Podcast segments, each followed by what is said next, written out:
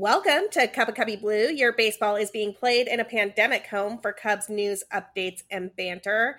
We're the official podcast of Bleed Cubbie Blue, and we are going back to our series by series looks at what the Cubs are doing since it looks like we actually have baseball right now. My name is Sara Sanchez, and I write about baseball and pandemic baseball for Bleed Cubbie Blue. Hey guys, I'm Andi Cruz Vanasek, and I am very happy to still be discussing baseball with you, although people are trying to prevent that. Yeah, like, and by some people, Andi means the Cardinals. So, I mean, just, just to be... jump right in.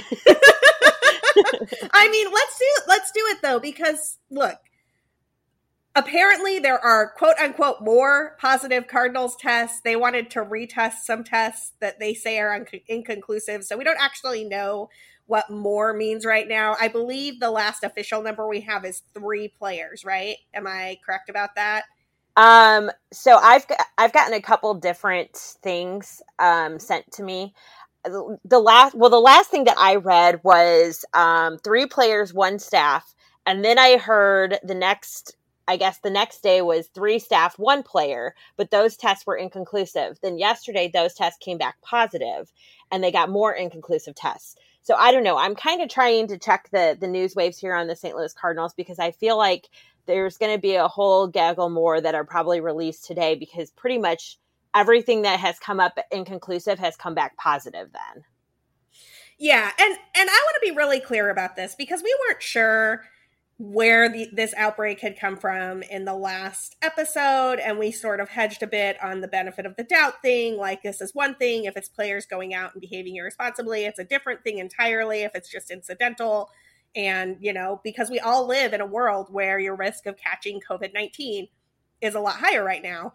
But as more information came out over the weekend it looks pretty clear that at least some cardinals beha- players were behaving in ways that do not align with MLB's health and safety protocols. Let me just put it that way. And at this point, between the Marlins and the Cardinals, seven teams have had their schedules impacted by two teams having positive tests in, on them. And that is just wild to me. I mean, I'm just going to break down a couple of these, Andi, and then I want your reaction. The Phillies have had zero player positives. They've been off for a week.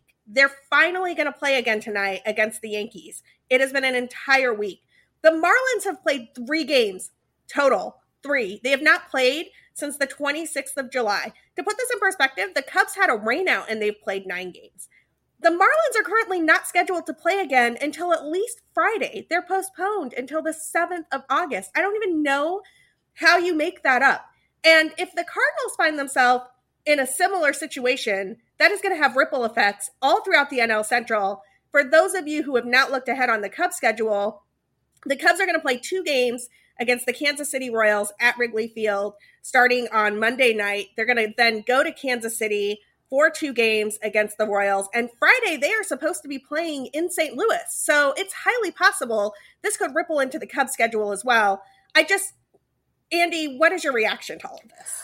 Well, I mean, and like you said, you know, I definitely came out with some stuff that I live in St. Louis. Please don't forget that. There's people all over the place that are happy to tell you things about the professional um, athletes here in this town. There's people that make a living off of just talking about what the professional athletes in this town do. So don't get it twisted. I actually know what I'm talking about when I say things for certain.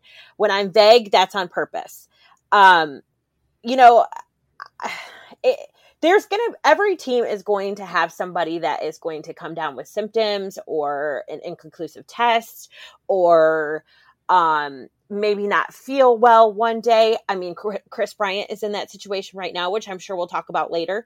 Um but there is a difference between that and contracting it in a, a completely day-to-day type way just unknowingly being exposed to someone that they may come across in their day-to-day activities meaning leaving the hotel going to the hotel grabbing food going taking it back to the hotel things like that. It's very easy. This thing is spreading like wildfire. That part is not i'm not trying to say that people are being irresponsible by, irresponsible by doing the things that they're supposed to be doing. There is a difference between what some of the cardinals players have done, and I don't know who. I mean, I know I I have an idea who. I know one for certain, and what other teams are doing. Protocol is you don't go out nightlife. You don't go out to social events. You you you stay socially distanced. You mask when you're in public. Even in the dugouts, they're supposed to mask. On the field, they're supposed to mask. Um, or they're they're you know um, encouraged to mask. So what we're hearing some of the Cardinals players did is extremely irresponsible.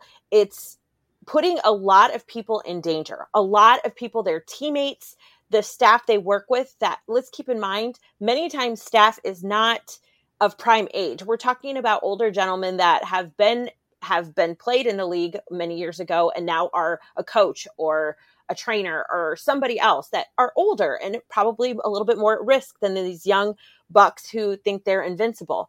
It just to me it's really frustrating when it's this is preventable. I mean, they gave you the protocols. Yes, like I said, it's possible that you pick it up in some random way. That's a one-off situation. And if you're following protocol and you're doing the things you're supposed to be doing, that's an extremely one-off situation. But to act recklessly and act carelessly and put yourself in a crowded bar where the dance floor is packed, no one is masking, no one is aware of all the different things, all the different ways that it, you know COVID could be transferred in a bar atmosphere, and just throwing yourself into that situation. That is just complete carelessness. That is lack of regard for the, the things that you agreed to do to be playing baseball right now. So, yeah, I mean, I hope at some point. Um, there is an MLB investigation done on the Cardinals. There was one done on the Marlins. And I hope they figure out who was the one that was doing all this. I had heard, and I know this was put out there in a tweet by somebody um, pretty reputable. Um, and I did try to find it right before we got on. Uh, hopefully, I'll find it before the end. That there was a um, a very well known player on the Cardinals that basically came out to the younger guys and said, "If you guys screw this up, if you guys ruin this for me, I will have you cut." And um, my husband, yeah, my husband kind of joked and he was like, "Well, I can tell you two people who I would guess would have acted that way: Adam Wainwright and Yadier Molina. Both established Cardinals players have very good repertoire with the front office, and how much more baseball do they actually have left in their careers? If you ruin this season for them, where does that put them?" So, right. you know, I mean, these are all things to think about. It's definitely something, you know, I'm frustrated in the sense that the Cubs are supposed to play these guys this weekend. And if they don't, those games get suspended or postponed or whatever, which they should. The Cardinals should be shut down for at least a week. Um, I mean, where does that put the Cubs? You know, they're rolling right now. They are playing good baseball it hurts the rotation. It hurts the guys' daily routines to go playing full speed ahead, full bore, than to have three days off. I mean, it just, Absolutely. you know, yeah, it, it's it's tough and it's hard to not be frustrated. Uh, yeah, I want to reach like reiterate what you were just saying about how this could hurt the Cubs and their momentum going into St. Louis. But beyond that, I was actually kind of stunned that the Cardinals had these problems given the presence of guys like Adam Wainwright and Yadier Molina because I felt like they're the types of players who you would think would have a strong handle on that clubhouse. And look, everybody, like MLB's health and safety protocols are only as strong as the weakest link. And by that I mean each team is basically set up to manage themselves. So all it takes is one person who doesn't believe in the management structure of the team or doesn't take the virus seriously to infect an entire clubhouse. I mean, I think this is part of what happened in Miami, if I'm being honest. I don't think that there was a very strong clubhouse presence. I don't know why Don Mattingly didn't get a handle on his younger players, but he clearly didn't.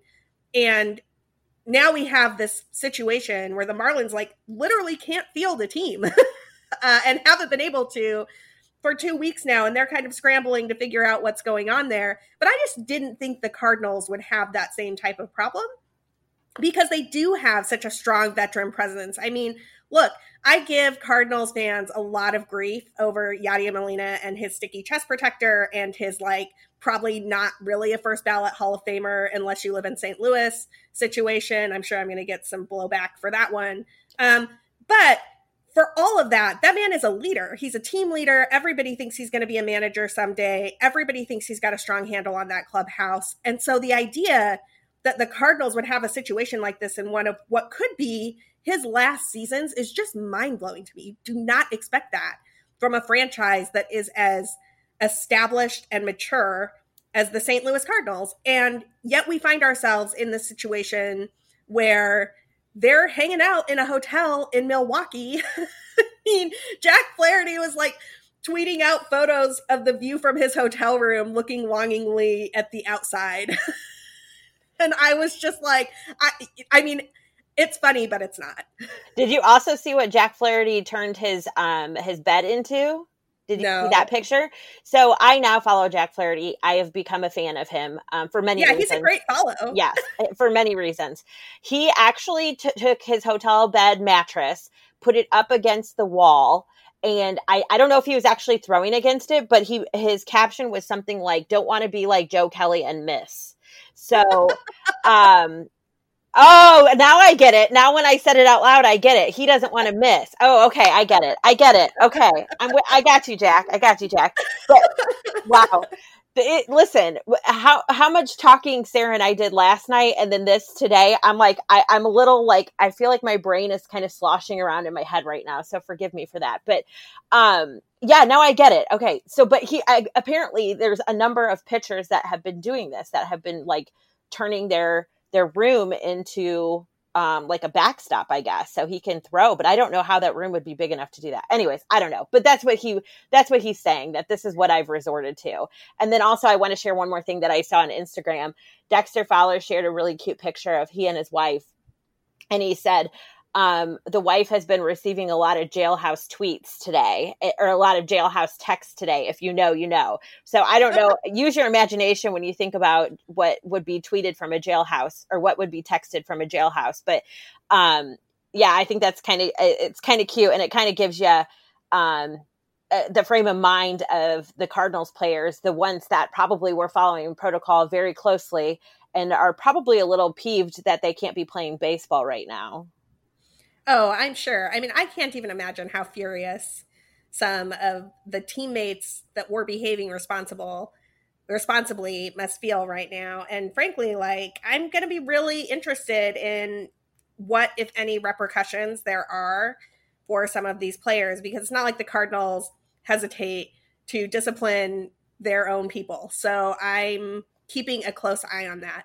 Um couple interesting things here. So MLB claims that the lack of positives on the Phillies proves that there's no team to team transmission just through games. I think that is optimistic at best. I think that they got pretty lucky in the Philly situation. I'm still kind of stunned that the Twins, who played the Cardinals while there were positive players on the Cardinals, uh, seem to just be playing right along their schedule. Like, and there have been no positive tests on the Twins. I suppose it is possible that the players who are implicated on the Cardinals weren't on the field or something like that. And so they think there's less of a risk there. But MLB has not been particularly transparent about its rationale or reasoning here.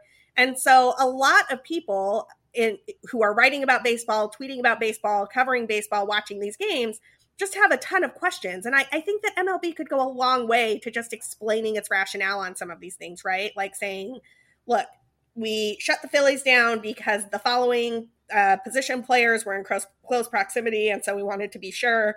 Or we didn't shut the Twins down because so and so was the positive case and they weren't supposed to pitch, so they weren't even on the field. So it didn't seem like there could have been transmission. But it, it's weird that they don't seem to have a uniform way of making the decisions about which teams get shut down and which teams do not.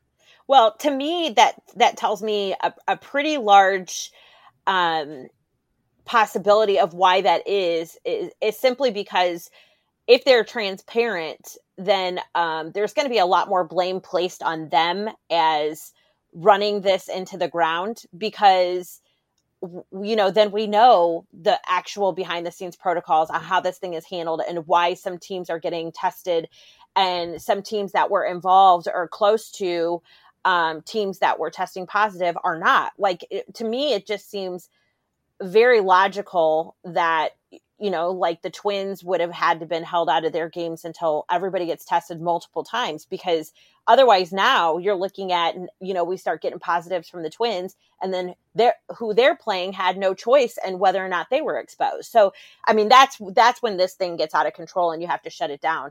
I just think that you know they're by design being very vague with the the general public with the media and everybody else because you know, then they become the ones to blame. Then they become the ones at fault, which, if you ask me, there's already plenty of blame to go around and definitely some for them too.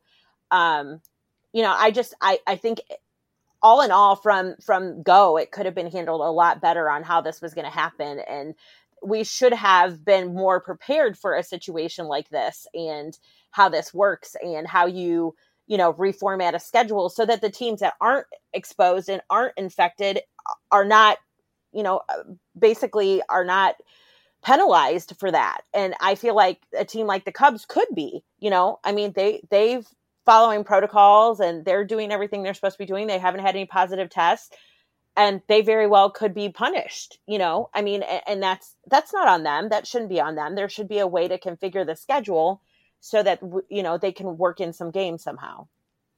Yeah, I think you hit the nail on the head that they're being vague on purpose because it gives them flexibility. Jeff Passan at ESPN had a great piece on Friday that that basically said that. I mean, if you get down, I think it's in the middle part of the article that that would that if they were more specific about some of these protocols, it would hamstring the flexibility of the commissioner in responding. And yikes, like transparency with the with your protocols is how you keep people safe and reassure people that you have a system that is going to keep them safe. It's it's bad to err on the side of commissioner flexibility there. But the other thing that I thought was really interesting about this piece was the sort of uh, I will turn this car around attitude from the commissioner of baseball, Rob Manfred, who said uh, to the MLB Players Association executive director T- Tony Clark that quote unquote, if the sport doesn't do a better job of managing the coronavirus, it could be shut down for the season. And I'm like, the sport, as in the sport you run, like. Who, whose job is it to do this? If it's not the commissioner of baseballs, I don't. Uh, come on, come on. Yeah. What are we even doing here? This is like, the, well, I don't know might need to just look at those protocols on in Miami. Buddy, they're your protocols. It's your rules. Like you're the person responsible for figuring out if they're being done correctly or not. The sport needs to do a better job of managing. I just oh, I almost lost it on that. Listen, I I tweeted this the other day and I thought this was kind of funny and I I'm going to use this all the time now, but um adult men accountability. Those words go together. like let's let's try this should we should we try this? I mean it starts at the top and you know if you don't know that as the commissioner of major league baseball then you shouldn't be in that role at all. And you, you know i mean there's other leagues other professional leagues that are not run the best but at least you hear the their commissioner saying it starts at the top. Like that's that's where it starts. And and Rob Manfred, Manfred, whatever his name is, the guy who hates baseball, who runs baseball, needs to learn the word accountability and and and start there. And maybe he can expect other people to follow suit. Yeah, I agree with that completely.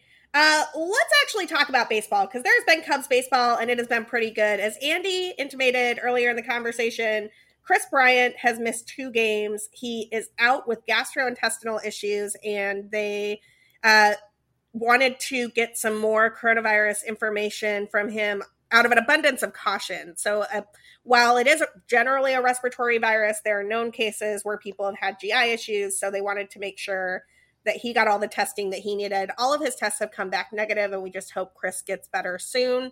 Um, he's been struggling a little bit at the plate, but let's be quite clear. He's like the only person struggling at the plate. Okay, that's not true. It's like him, Jason Heyward, and maybe Phegley. Like, I don't know. Like, those are like the only people struggling at the plate right now. We're going to talk about the Cubs bats in a minute, but they're fresh off a sweep of the Pirates.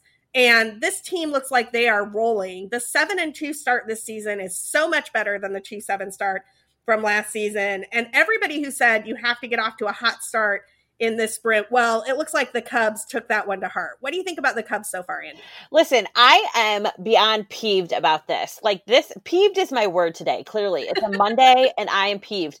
Although I'm a happy peeved, I will say that because there are far worse things I could be complaining about. I am peeved because ESPN Major League Baseball just came out with their power rankings, and this is an absolute joke. I understand that the Chicago Cubs weren't playing Houston and LA these series, but they came out and they won their first three series. They're seven and two. They have the best record in major in National League right now, and they're power ranked at number five. I mean, this is a freaking joke. They're behind the Padres. I mean, what? Come on. This is I'm I get it. Their bullpen is kind of kind of scary. It is, you know, but kind of. we, we can put together a small list of people that made it work and got the job done because obviously they've only lost seven they've only lost two games out of nine that's you know that's a very small sample size but for a 60 game season you know we're we're on our way guys i mean and as far as I'm concerned, this is this is a fantastic start. This is what you need. And you you know, obviously they're going to hit lulls. I mean, baseball is going to baseball. That's that's how it works. But when you start off 7 and 2, that's got everyone's confidence going except for maybe a couple people in the bullpen. It's got you know, people knowing that even without your couple of your good hitters, people in your lineup on an everyday basis not hitting, you can still win ball games. And I mean, I'm not going to lie. I don't know who that starter starting pitcher was for the Pittsburgh yesterday, but if we could go ahead and grab him up, that would be perfect. Uh, um, Oh my goodness! He's not actually a starter. That I know. was an opener situation, so yeah. he'd be great in the bullpen.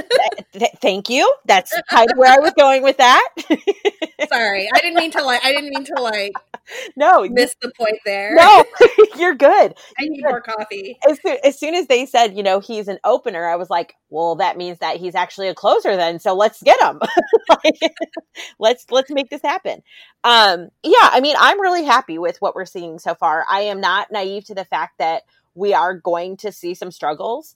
Um, we've seen some struggles. Um, I, I, don't mean to keep bashing the bullpen, but offensively, too, not do it. Our, Let's do it. I want to talk about Craig Kimbrel and why he should never close a Cubs game again. well, that and I just wanted to say our situational hitting definitely came around a little bit more in the last couple games that we've watched, but there during the Red series, it was a little a little scary. So, um, but yeah, I mean, our bullpen, Craig Kimbrel is a definite concern. Um, and the the really scary thing about this is it's not just it, it's not like it's just this season. Now granted i will say and i'm going to give him this because this does suck for him.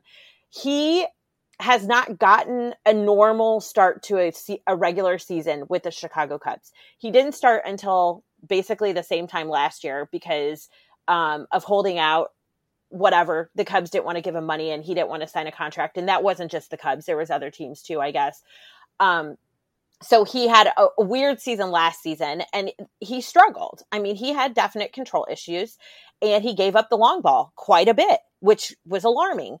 Um, he i think i read with the cubs he's giving up he's given up like seven home runs in like 25 innings and before that he had given up one in like four 542 innings or something ridiculous like that. I mean that's insane and there's definitely something there. I mean there's obviously a concern there.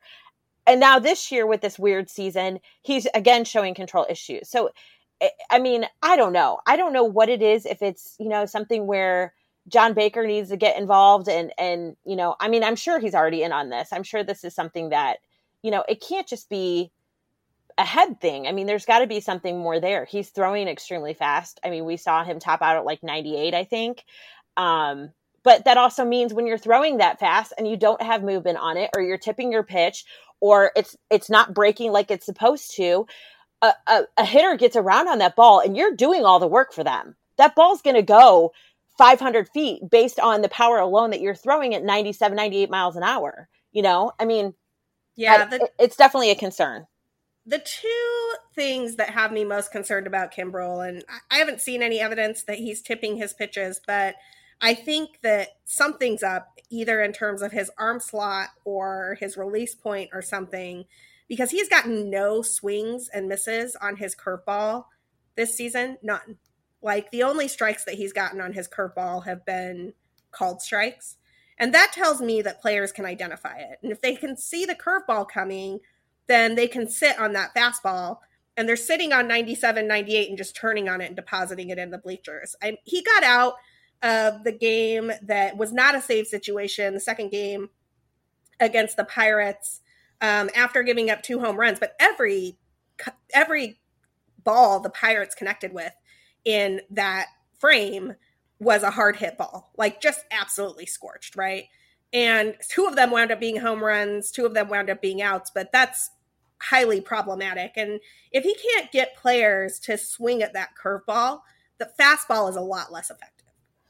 Well, and let's talk about this for a second too, because I found this very interesting. And I think you and I had talked about this several times about how the difference in managing this team was going to show itself early in the season because this is a fast start season. If you remember or you think back, and I kind of try to put myself in the shoes of like where we would have been this point last year if this were a similar thing, and like where this team would be with Joe Maddon and how the bullpen would be managed. I actually appreciate the fact that David Ross did not make this an experiment the last two nights when they were close games and we're still messing with a, a Kimbrel who is not quite there on his on his control and being able to locate these pitches that he needs to locate and get the swing and miss stuff. And he's giving up home runs. But David Ross didn't mess with that. A win is a win. We got to get that W. And he brought in guys that had been getting the job done. And previously, I feel like Joe Maddon had maybe pushed the issue a little bit too much and given up a couple games and try to get Kimbrel's confidence back, or not even necessarily just Kimbrel, but other bullpen arms, trying to get people's confidence back and kind of pushing the issue and putting them in when, you know, there's still stuff that needs to be messed with and played with. And, and you don't want to risk a close game in the late innings. So I appreciate the fact that David Ross is showing really good confidence in Jeremy Jeffress. I love Jeremy Jeffress.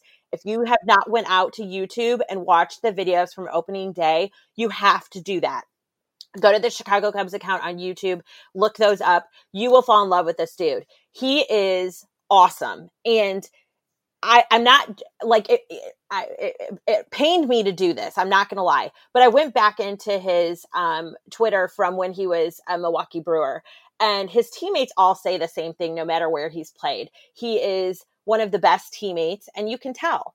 I mean, you can just tell, like in the videos when he's he was catching uh, Craig Kimbrel actually on opening day. They were warming up and he was just, I mean, he was extremely encouraging and like very supportive and like just, you know, like, whoa, you know, Craig, I can't even play catch with you because your ball moves everywhere. Like it just was very, you could just tell he's the kind of guy that you want on your team. And I think that's why I didn't like him when he was with Milwaukee because I'm like, I want him to be a Cub type thing. And now that he is, like, I'm just so happy he's here and he's been put in great situations where we've really tested his his mental capacity to handle these pressure situations in close games and late innings and he's he's come through and get, got the job done. So i like that david ross is showing us this side of him already with the bullpen and managing the bullpen because it's something different than what we've seen before yeah, I totally agree with all of that. In fact, we are well due for a break. So there's a lot more bullpen stuff to talk through. It's not all bad news. Uh, Jeremy Jeffress has certainly been a bright spot. There have been some other bright spots. We're going to take a quick break for our sponsors. We're going to talk a little bit more about the Cubs bullpen, the Cubs starting pitching, and their bats. And like, spoiler alert, the bats are hot right now. But first, a quick break. All right, we are back there are some bright spots in this bullpen. I count at least four pitchers who have not sucked. Casey Sadler had one bad outing. He's had two really good outings. I am very impressed with his work. Rowan Wick uh, has been great. He was great last year too. I actually think that him and Jeffress will probably be getting most of the saves going forward because I don't think you can give the ball to Kimbrel in that situation until whatever is going on with his curveball is figured out. Um, and Kyle Ryan has just quietly been that, you know, long middle guy that the Cubs have needed, that they're going to need in this season. And, and, you know, like also honorable mention to Tepera, who has had his moments. Um, the bullpen has potential, but it's not, we need two or three more arms that Ross can count on in the bullpen right now. And I don't know where those are going to come from. Yeah, and you know, I'm going to beat this dead horse a little bit more, but yeah, you really want to see people like Dillon Maples come through. Um, you know, it just it's so frustrating because you know what we've seen from some of these guys and you know that it's there that they can that you know they can give us innings they can give us solid relief appearances. It's just not coming together right now. The good the good side of this the bright spot on this is that our starters have been absolutely crazy. Um which is good because that takes a little bit of the pressure off of the bullpen as far as how many innings they have to account for, who's going to go out for, you know, if there's any kind of middle relief situation or that sort of thing. I mean, the starters are like, we got it, you know, we got it, we're good. It, it, it's insane to me how this rotation has set up and how it's performed in, in the sense that, you know, you have Jon Lester at four, you have Tyler Chatwood at three. I mean, honestly, I I didn't really I didn't expect this at all. Um, I really kind of felt like our pitching as a whole would be a concern, other than um, the obvious, you know, Kyle Hendricks and, and Yu Darvish. You you just know, knowing Jon Lester and his history, that he's going to put some solid starts together for you. It, it may not be in a row. It may, you know, there may be a couple rough innings in there, but he's he's a workhorse. I mean, he's going to go out and give you his, you know, 110% of what he can give you every time. The question is, what can he give you? I mean, obviously, he's an aging arm. He's, uh, am I right to say he's on the last year of his contract now with us? I think that's an option. Okay. So okay. if he performs well this year, I think it's a team option. I'd have to look that up which means that the Cubs could theoretically pick him up for one more year. Right, um, right. Yeah, I think he's in an option year. Okay, so I mean, you know, there's there's a lot a lot of things going on right now, and especially Tyler Chatwood. He's on the last year of his contract, so um, you know. I'm I'm I'm actually very impressed and pleasantly surprised with our starting rotation, and they have definitely helped their bullpen out in the sense that they are taking as many innings as they can. We've gotten what all quality starts now. Uh, yeah, I think each starting pitcher has a quality start. Yeah. So there was one bad Kyle Hendricks start there. I don't think was a quality start. Okay. Okay. Yeah. I mean, but I mean, out of nine games to have seven or eight quality starts, I'll take it. I will take it. Yeah. So let's talk about um, Tyler Chatwood in particular a little bit. I was super bummed this morning to realize that I did not get Tyler Chatwood in my fantasy league because I that would have really helped me out a lot. Um, but Tyler Chatwood has just looked kind of insane. Like he has been unbelievable lately. And this is the pitcher that the Cubs thought they were signing when they offered him that three year deal when he came out of Colorado. The stuff is filthy. And part of this is better framing from Willson Contreras. Some of those calls that had been borderline are now being called strikes. But frankly, I watched Tyler Chatwood miss a lot of pitches way outside of the zone, like no catcher in the land would have been able to help him. And he's just not doing that anymore. He's not walking people, he is striking people out. The stuff plays. If this Tyler Chatwood is for real, I would like to see the Cubs try to get a couple more years out of him because this is nuts. He is just he looks incredible. I mean, so his last start was um, the win against Pittsburgh, where the Cubs won four to three. Um, he had 11 strikeouts. He tied a career high strikeouts. He only walked two and gave up three hits. His ERA right now is 0.71. Who would have thought two seasons ago that we would have that we would be seeing this right now from Chatwood? Who would have thought that? I promise you, not a single person. We all hoped it. We all really hoped it. But when we when we watched him with his control issues and walking entire lineups, I mean, there was definitely like, there's no way this guy can turn this around. Like, this just feels really, really wrong. Like, something is really off here.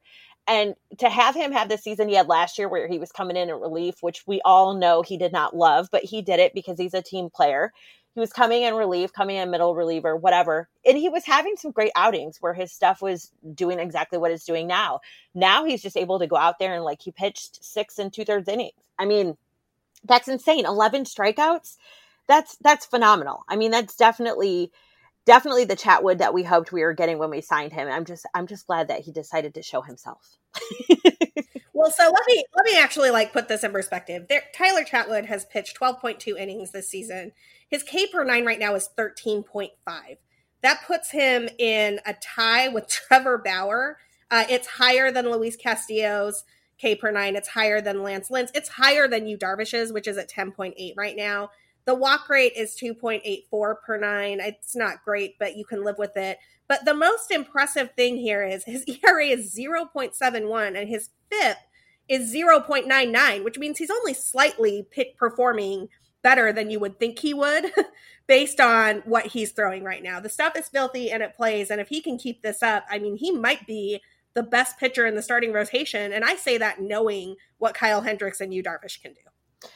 Yeah, I mean, I this is a good problem to have. I'm not going to lie. Having your third your third pitcher in your rotation pitch this way, he's definitely putting pressure on the the one and two spots of the rotation, and he's making sure that people around him know that he is working hard and doing his part and he's keeping the bar high. You know, this rotation looks great all the way from top to bottom.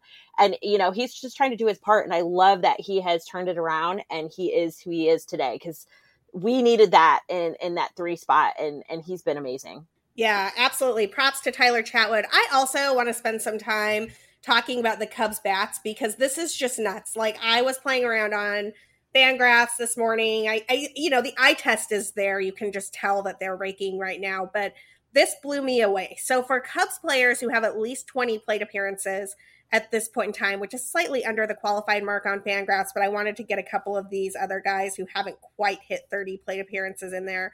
Uh, they have four players who have a WRC plus better than 175, which means that they're 75% or more better than the average hitter in the league, and they have six players who are better than 120. That's crazy. Uh, those players are top to bottom Willson Contreras, Ian Happ, David Bote, Anthony Rizzo, Kyle Schwarber, Javier Baez. Like, that is an outstanding and just like brutal attack at the top of the lineup. And that's with Kris Bryant not really heating up yet, right? And I didn't even Nico Hoerner's WRC plus is lower than 100. It's 87, but his numbers look really good. And what he's been doing is just lots of singles that bring in runs. So I can't really complain about Nico Hoerner not showing off some power. Yeah, I really like his bat a lot, and um, I, have I've said that Nico Hoerner, you know, just give him the job type situation. I'm pretty sure after our last last episode when I said that, Kipnis got the next start and hit a home run. so I'm like, that's fine as long as he's sharing time with somebody else that's productive. I'm good with that. I just really love Nico Hoerner's defense, um, but I mean, his bat in that lineup just fits perfectly, and I, you know. I never really thought of him as a leadoff because I'm really kind of somebody that's jumped on a, the Kris Bryant train. But with him out of the lineup, I really like maybe trying Hoerner at that leadoff spot. Um, other than that, I mean, th- from top to bottom, for the most part, it's been a productive um, a productive go for these guys. The one thing I wanted to bring up that I did see yesterday is that the DH in National League is hitting like an abysmal like 170 or something. So why not let the pitchers bat? like, like there, let's throw a pitcher in there at DH. uh, I'm not. I don't know. I'm not in for bringing the pitchers back, particularly in the pandemic shortened season. But it'll be interesting for sure. All of this has contributed to the Cubs having a two and a half game lead in the Central. Uh, that is outstanding. The Cubs are currently seven and two, much better than the two seven start from last year. And the Kansas City Royals are coming into town.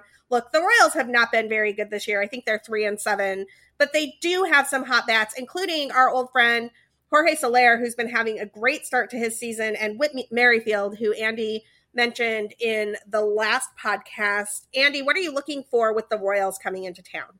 Well, again, this is another series on paper and by the eye test that the Cubs should handle and be able to win. But again, you know, we've we've had this happen before, baseball will baseball, and these guys are on such a tear right now that you kind of don't want to see them take their foot off the gas at all and you feel like that may happen, but also Ross, David Ross is their manager, and things are different this year. I mean, I've been pleasantly surprised at the way that some of these things have been handled at the hands of the manager. So I don't know. I mean, I, again, on, on, paper, this is definitely a series that we should be able to take. And I say series because I'm speaking both games, both locations against Kansas City, but we should take three or four, if not all four. Um, and definitely, if our starting pitcher, starting pitching can put up what they were putting up the pre- previous series, this should not be um, something that we're we're trying to work our way out of. I mean, I like that we have a two and a half game lead. You, I like that we're starting off on top. I think with this season and who knows where it can go and what can happen, it's probably just safe to just stay up there and not take your foot off the gas and not, you know, start being lack- lackadaisical. This is definitely a season where you never know when another division foe is going to turn it on and and go on any kind of tear. And keep in mind who some of the teams are that we have to play. So, um, yeah, I mean, I really like this series to keep us going. Um, I am not comfortable with who we play after this series for health reasons. Um, you know, I always love watching a, a Cubs Cardinals series, and typically I would be at this series. But being with all the health issues that the Cardinals are experiencing right now, you know, I'd almost rather them take a three day off weekend than risk anybody getting sick um, by playing them. So definitely want to see them keep rolling against Kansas City. And then I guess we'll wait and see what MLB decides for this coming weekend. Yeah, so the probable pitching matchups here, the Cubs are going to roll with Alec Mills, who has uh, since been named the adjunct professor because his stuff kind of looks a lot like Kyle Hendricks. And then they're going to roll with Kyle Hendricks for the second game. Kyle Hendricks has continued to just dominate at Wrigley Field, which is really interesting because he hasn't quite been that same player on the road, but this start will be at Wrigley, so I guess we don't have to worry about that too much. Mills will be facing off with Danny Duffy, who's a left handed pitcher who really struggled his first time out, and Hendricks will be facing off against Brady Singer, who looked pretty solid in his um, last outing with the Royals. He's actually had two solid starts already this year. With a he has a 3.6 ERA that he'll be bringing in to Wrigley Field. The pitchers have not been announced for Wednesday and Thursday's game, although I imagine that the Cubs are just going to stick with the rotation that they've been rolling out there Yu Darvish, then Tyler Chatwood, um, and then TBA. What happens with the Cardinals on Friday? We will be back on either Thursday afternoon or on Friday morning uh, to preview that series and to, up, to review what happened against the Royals. We'll just see I mean, I, I don't know. I, I agree with Andi. Like, you cannot play that game if it's those games if it's a health risk. I do not want to see the Cubs have to deal with a COVID outbreak because the Cardinals can't have can't get their team under control. Whether that series happens or not, we will have everything you need to know about Cubs Royals and maybe Cubs Cardinals here at Cuppa Cubbie Blue. In the meantime, you can find us on Twitter. I'm at BCB underscore Sara. Andi is at BRYZ underscore blue. And we are both at Cuppa Cubbie Blue, here with all of your Cubs news, updates, and series by series banter. Until next time, bye.